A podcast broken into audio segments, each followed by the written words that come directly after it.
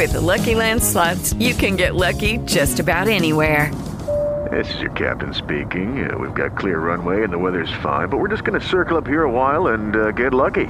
No, no, nothing like that. It's just these cash prizes add up quick. So I suggest you sit back, keep your tray table upright, and start getting lucky. Play for free at LuckyLandSlots.com. Are you feeling lucky? No purchase necessary. Void where prohibited by law. 18 plus terms and conditions apply. See website for details.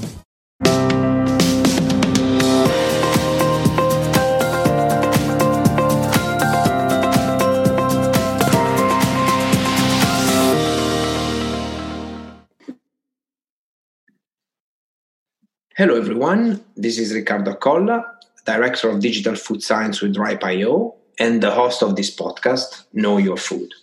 In our current series, we are bringing experts from across the food system to discuss food safety and food security during the COVID 19 emergency. And today, we are going to discuss the impact on farming, the most essential part of the food supply chain. It's a great pleasure to welcome Jim Ward, owner of uh, Ward's Berry Farm, a family farm located in Sharon, Massachusetts. Welcome, Jim, and thanks for joining us. Oh, thanks for having me. And hello. Yes. So, uh, before diving into the topic, I just wanted to start uh, by asking if you can tell us briefly about uh, your farm, uh, the products you grow, and, and where you sell it. Sure. Um, I farm, my dad started the farm in 1981. My brother and I have been running it since 1985.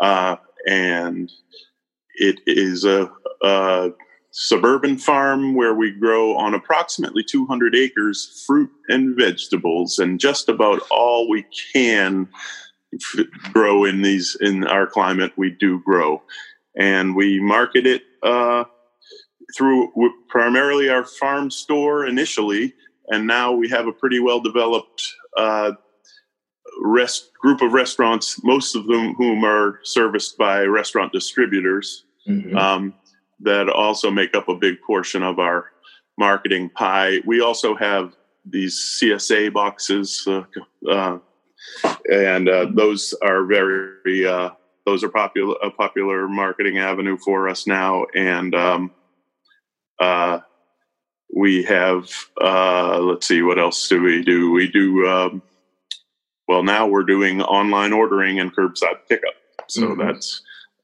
that's where we are right now. We're about to begin our asparagus season. We're going to begin picking asparagus tomorrow. Oh, and we're, uh, we are picking tulips today. oh, well, uh, th- that's wonderful, uh, and and you know it, it's also great in this period to be uh, diversified in terms of the uh, of the channels you sell to. Uh, our, our first thought, though, go obviously to the to the health of farm workers. Uh, and I wanted to ask how is the situation at your farm, and uh, if you had any problems or issues, and how uh, has this impacted your market and your staff? Well, I'm going to knock on wood here. We haven't had many uh, big problems. We've had a few uh, small issues regarding. Um, you know uh, adequate length of quarantine between you know where one mm-hmm. we've not had an employee contract the virus and we've um, and we had only one employee who had a family member who was never tested positive but had many symptoms so uh, that was the issue where we had uh, we were the rest of the employees were making sure that that one employee you know served her two week quarantine and didn't uh, come back to work.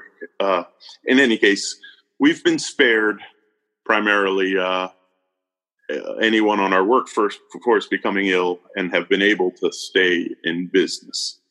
Yeah. Um, and we've had to adapt uh, by, oh, we did no- notice, we quickly understood that our employees didn't want to uh, interact with a large number of customers coming into the store. So we mm-hmm.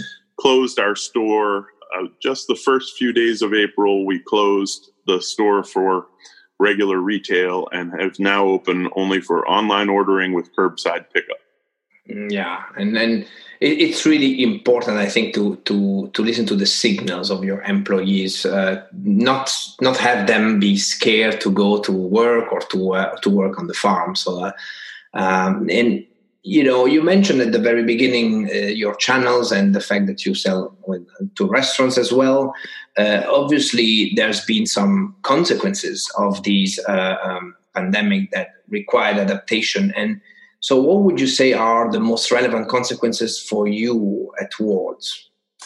Well, uh, they they're they're dramatic. They're very dramatic in the for that restaurant realm of our operation, and we we have close interactions with many of the best chefs in Boston and Providence, Rhode Island, and we uh, are feeling for all of them because they've been forced to close. A few of them have uh, be, have been quick on their feet and have uh, done are doing some reasonable takeout business um, and surviving that way. But most have closed uh, and are and are drastically reduced in the, the number of dollars coming in. Mm-hmm. The uh, but the, the distribution the distributors that supply them and there are six or seven large distributors in boston uh, that we work with closely are they're really suffering because yeah. some of them besides the restaurants a few of them specialize in institutions the, the local colleges and they're out of session so those people are you know this is a dark time um, yeah. i'm uh I'm hoping all will recover. And sometimes I wonder if that's even possible.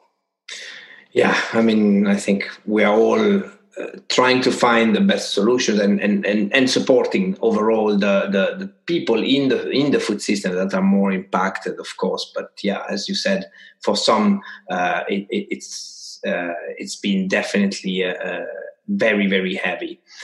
Uh, one of the topics we we discussed during this podcast are um, around food safety. And, and one of the consequences in general of the stretch of resources and new rules and restrictions uh, is also that uh, you might have an impact on the process of auditing, on the certification processes as well. Uh, did you observe any impact on safety and on certification protocols at the farm?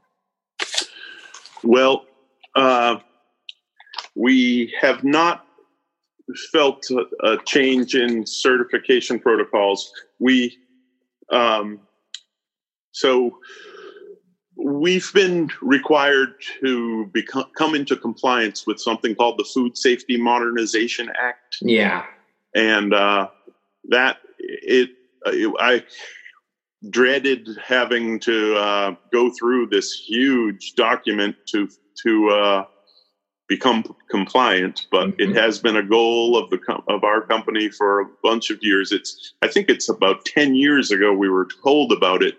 We are only a, about one or two years away from its uh, enforcement, and uh, so now we've tried to become fully compliant. And generally speaking, what it requires is lots of uh, training of your your workforce about hand washing, training about uh, not coming to work when you're not feeling well, uh, training about um, well, we are uh, constantly trying to keep pests and things that may carry pathogens into the field um, away. So wildlife uh, needs to be ex- excluded from your fields as much as you can. Um, mm-hmm. And, you know, uh, you need to have a good rodent control in your pack house and, uh, and so there's lots of uh, sanitation requirements.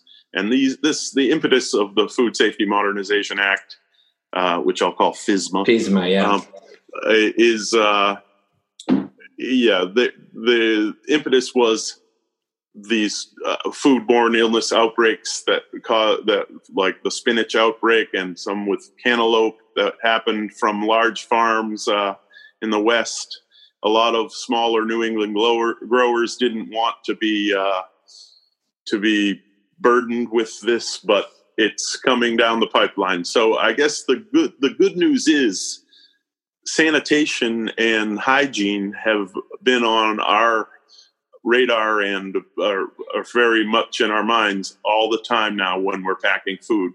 So, uh, though we don't think we ever were putting forth anything that was dangerous, now we have a, a pretty uh, shipshape um, operation as far as food safety goes. And I know that many of those same practices are going to help with the reducing the possibility of a COVID spread from our mm-hmm. place. I also have been told that food serve food is not considered one of the many one of the likely uh, avenues that COVID will spread from one person to another.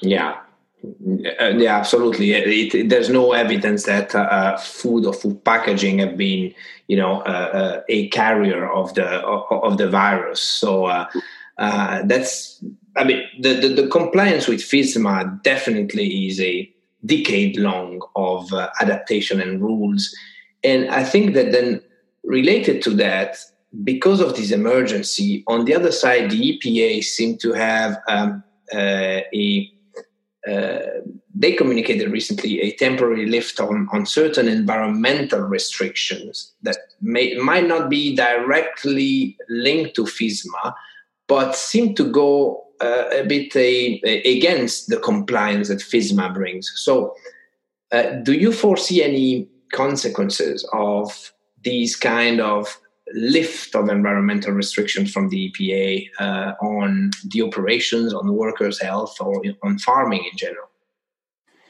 Well, I don't think that any growers, I, I really would like to think that no growers would fall back into using, say, a hazardous material whose use was being restricted. Um, I that that would be the sort of the bad scenario that maybe you're speculating might uh, might happen. And I I know that here on our farm, you know, we consider soil health and soil stewardship a real priority, and uh, and also all the people's health around us. But we are careful, and when we have adopted a process, a practice that that uh, is conserving the microbiology of my soil and not and keeping it lively and and flourishing we won't turn back and go towards something that would you know reduce that health soil health uh, even if there were money to be saved.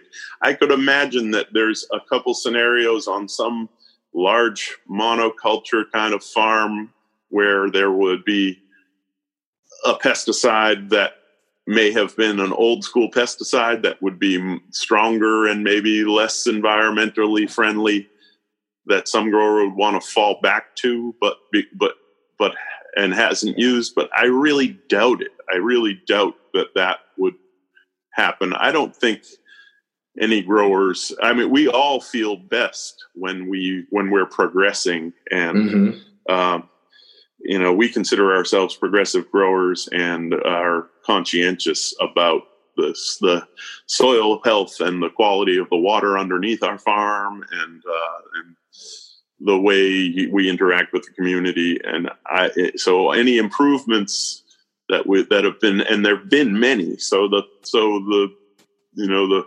choices for a, applicator, whether you're an organic grower or not, we now have biological material. Uh, yeah, we call them biocontrols. So naturally occurring materials that have been found to be effective against many pests. And so those are the choices that we select now. They're often a little bit more more uh, expensive, mm-hmm. but if they're uh, efficacious, then we use them. Yeah, and on the long term, it's definitely you know soil health and human health are in my opinion, going hand hand in hand. And uh, if you care about your soil, as you I know you do, uh, this will also be uh, uh caring about uh, your workers and your consumers at the end. So um, yeah. definitely. Uh, in terms of supply, what we also observed um, is uh, changes in consumer demand. So um, uh, some categories, some even some produce, uh, uh, started to sell more, perhaps for perceived health benefits. So I wanted to ask whether you observed also some um, uh, some increasing sales or decreasing sales of specific products, and if this uh, shift, rapid shift of demand uh, is is kind of a an issue uh, in your operation, or if you are not uh, observing that at all. Uh, oh, we're definitely observing shifts, and it's they're they make us they put a smile on your face because there are you know we sell product besides our own that we buy in in our store and especially off season now we're uh, pretty nearly entirely product from warmer climates. And uh, it, it, traditionally, we would sell, oh, a, a, few dozen avocados in a day. And now we sell hundreds of avocados and wow. mangoes, the same story. It would be a few dozen mangoes and hundreds are going out the door every day. So, and uh, vegetables and fruit in general are flying through our store. We're selling four or five times what we normally sold for this season uh, through our this online ordering and curbside pickup. There's no shrink because we have uh, no product lingering on a retail shelf. Uh, it's not being handled and pawed by many people. It's being it's going directly in from a glove a box with a gloved hand into a bag, and uh, there's very little uh, waste now. So there's been a a lot of advantages we've seen, but really uh, surprising um, changes in habits. I'm hoping there's a general the change the habit that's changing most significantly is that of people cooking. Uh, mm-hmm. Of cooking themselves, and uh, you know, not to say I wish that they don't go back to restaurants, but I'm glad that they are learning to cook with uh, vegetables and fruit that they in a way that they may not have done as seriously when they didn't have the time i think now they have a little time to and you know explore a recipe and maybe develop you know knife skills and technique that uh, in the kitchen yeah. that uh, enables them to be a, a more a more proficient cook, but also to uh, be a more passionate because they're now executing at a higher level. So I'm thinking that it's bringing up everybody's game. Yeah, and uh, I'm hoping that, and I'm hoping that that will translate to. Uh, uh, yeah, I'm I'm looking forward to teaching these people once it, and something that I think was lost by my generation, which is knowing when the seasons are. You know, hopefully yeah. by buying the way they're buying, they're gonna it will be reinforced to them that hey, asparagus season is in May. Remember last mm-hmm. year, and uh, you know, sweet corn is best in August, and um, those those uh, th- those truths have been muddied by the by the constant availability from the chain stores of you know raspberries Everything. 365 days a year so. Yeah these are some the habits that i hope they'll regain kind of. Yeah and this seems also to be linked uh, uh, to a reappreciation of the local food supply chain so that um, you are buying in season and you are buying more and more local so that you've got less steps into the in, in the supply chain. You get the product uh, fresher uh, you get the ones in season. So definitely there seem to be at least now a, a reappreciation. You you mentioned also the csa programs uh, uh incredibly uh, uh, there's an incredible increase in demand and that would promote the the local food system so i think this is also a good a good thing Yes, definitely. So looking at the we we come up, kind of uh, coming at the uh, last part of the podcast, looking at the future, um, and you mentioned already what uh, uh what you think might be uh, the future. Uh, so, what kind of long term impacts will this um, this emergency have on the way you grow and sell food? Um, well, so in the the long term, I I think that they'll be well. First of all, well, yeah, I, I guess in the for this season, I am uh, I'm aware that restaurants there the opening of restaurants is still very up in the air. Whether or not that will happen this during our growing season, I don't know. So I will change my product mix so that uh, some of the more esoteric items that are fringe items for many people that would be cooking at home, say a French breakfast radish or mm-hmm. an heirloom tomato, uh, we'll probably grow a, f- a little bit less of. Mm-hmm. Um, and I'm fortunate to be in the northern part of the northern hemisphere where I still have the opportunity to modify my planting schedule here. Mm-hmm. So we're doing that because we don't see quite as much demand from restaurants, and we'll probably grow more regular red radishes and regular beefsteak tomatoes, so that, because we think that they may be uh, more widely accepted. That's uh, one little thing. I think, uh, yeah, I, I also know um, that, yeah, that we may be omitting uh, some products that require, in the long term, products that require the most hand labor because the labor to harvest is the most sort of precarious part of my my uh, my farm right now. We mm-hmm. We we depend on ten workers that come from out of the country that come every year. That program that's called the H2A program, mm-hmm. and there's many H2A workers uh, brought in for agricultural labor.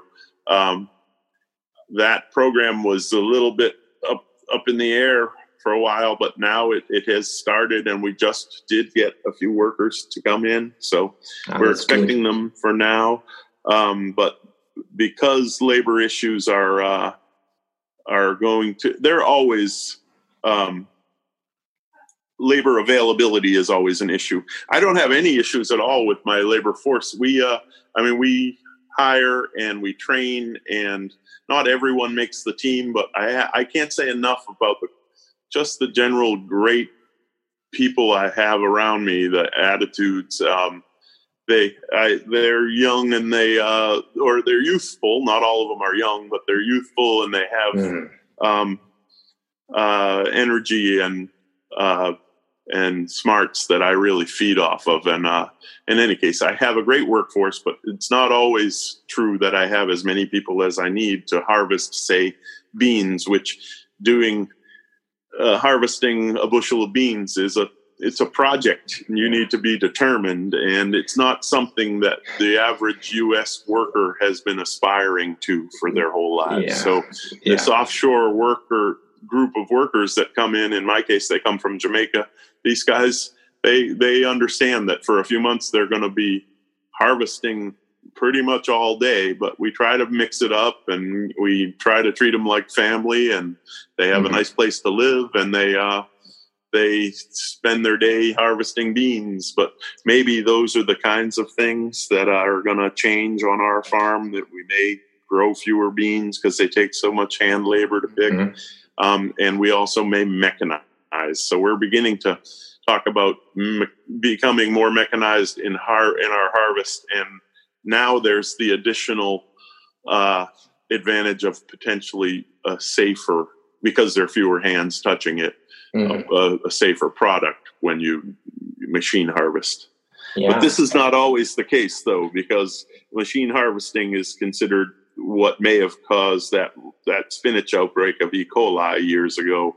Mm-hmm. Uh, it was uh, caused by a feral pig whose uh, droppings were not recognized by the machine that was harvesting the way a person would. So there's a mm-hmm. there's a, a, a good side and a bad side there. But those are some things that I see um, in our future. I also know, and this isn't in our future; it's in our present that we are. Uh, you know, I think that any that farmers that are struggling now have to become more nimble about where how they market. We have a nice marketing pie, but if I didn't, I would sure be leaning even hard. We use social media to communicate mm-hmm. with our customers. If you're a, an older farmer, such a uh, now I have to call myself that. I'm in my 50s, and uh, I, uh, I lean on these young people that work for me to to they can really move some product with social media. They can get a message out in a hurry, and uh, they can um, they can adapt. So we just you just have to be very willing to adapt and willing to use a different mode of communication. And uh, yeah. you know, I I I shudder to think that there are farmers just you know dumping product anywhere in the country because I know that that there's still the same number of mouths to feed mostly uh, mm-hmm. there's still the same number of mouths and meals being eaten and so we need to become more nimble. Yeah, and then even probably there are even more uh, mouth to feed to feed because of the uh, you know the increased demand on the food bank side and and so kind of matching supply and demand especially for right. the most vulnerable is uh, definitely something that we would need to improve uh, you know the last question i had yeah. Yeah go, go ahead. Well, well that's a good the, what you mentioned about the food bank. When i was thinking about this and what might be you know a, a model to change yes. our food system um, in massachusetts uh, a few years ago the legislation was passed to just to support local agriculture by requiring the greater boston food bank the local food banks um, to purchase uh, a percentage of their food, and I'm not positive, it may be 10 or 12% of the food needed to come from local within the state. Mm-hmm. And uh, that was to support local agriculture, and it was a great, I, a great idea, I thought. And that kind of legislation that will sort of open the doors to um, to um, to a more uh, uh, to a relationship between agriculture and the food banks. Mm-hmm. I think is uh, I think it's a good thing, and I we participate. We sell to the local food bank. Um, the price is uh, not always the highest, but it's also mm-hmm. not always the lowest. It's not a they, they try to get they'll pay a fair price, and uh, and I feel good about feeding the needy in our communities, and there's a lot of needy right now yeah. And and you feed them with with healthy and fresh products which is also important from a well, that, nutrition. Right. And that's one of the things that the legislator legislature was trying to accomplish and that was i think brilliant. Yeah absolutely. I think that that is really I, I, that was actually my last question on how to link supply and demand and and, and what legislation should be in place. Uh, perhaps uh, if you can mention or if you have an idea of technologies as well that could help uh, either solving this matching problem of supply and demand or any technology beyond what you mentioned already on, on the mechanization that you think could help the food system uh, adopting long lasting positive changes? Okay well this is where i'm gonna uh, i know that there is technology that will help. It's definitely going to be on the software side of things because it's that making that link and making it smooth. So the link between either a, a large group of retail customers and a farm and there probably should be mentioned an intermediary in there, which would be uh, this home delivery. So there's the, there's a burgeoning home delivery businesses that are start that are starting around me. Uh, we've dealt with one called What's Good and another called Market Today, and they're so now they're reliant and we are reliant on software uh, to help streamline that communication between us and the customer. Um, so I would say that it's it's that kind of connectivity mm-hmm. um, that is where the technology is most needed now. I mean, there's a, there's an ever evolving uh, sort of the the mechanical things that farmers use. That's technology that's always evolving. But I, I would say that this uh, the the computer and the internet and connectivity are the things uh, to and using social media. These are the things that uh, if software can streamline and smooth, um, that will help a lot. I'm working with a, uh, some people that are uh, uh, have a uh, commissary, and they may produce so they may produce some meals that with our product that will then be handed off to a to a, a home delivery to well actually one of the food distributors that we that was suffering from lack of restaurant business who's now doing some home delivery and they're also going to deliver to food banks mm. so we may that that's something that we're proposing and we're in the midst of uh, maybe beginning to do but that kind of cooperation aided by the technology of you know of connectivity i uh, i think is where our future lies on especially if you're in a suburban or a well populated area like mm-hmm. I am. But I think even the rural farmer needs to not not eschew the the value of that that computer in front of them. For sure, for sure, definitely. So, well, where can the audience learn more about your farm? Well, they can go to our website, wardsberryfarm.com. They can, uh, uh, we're, uh, it's pretty well um, well uh, developed, but we are always working on it. But we uh, and we don't know. Well, we do know that pick your own agriculture is going to be limited this year, but it will be allowed in mm-hmm. Massachusetts. And so those kinds, the, a visit to the farm is going to be possible, but we may be asking people to uh, schedule a time that they come so that we can maintain the distance between people. Um, so that yeah we can control we're going to meter how many people are on the farm at any given time this year.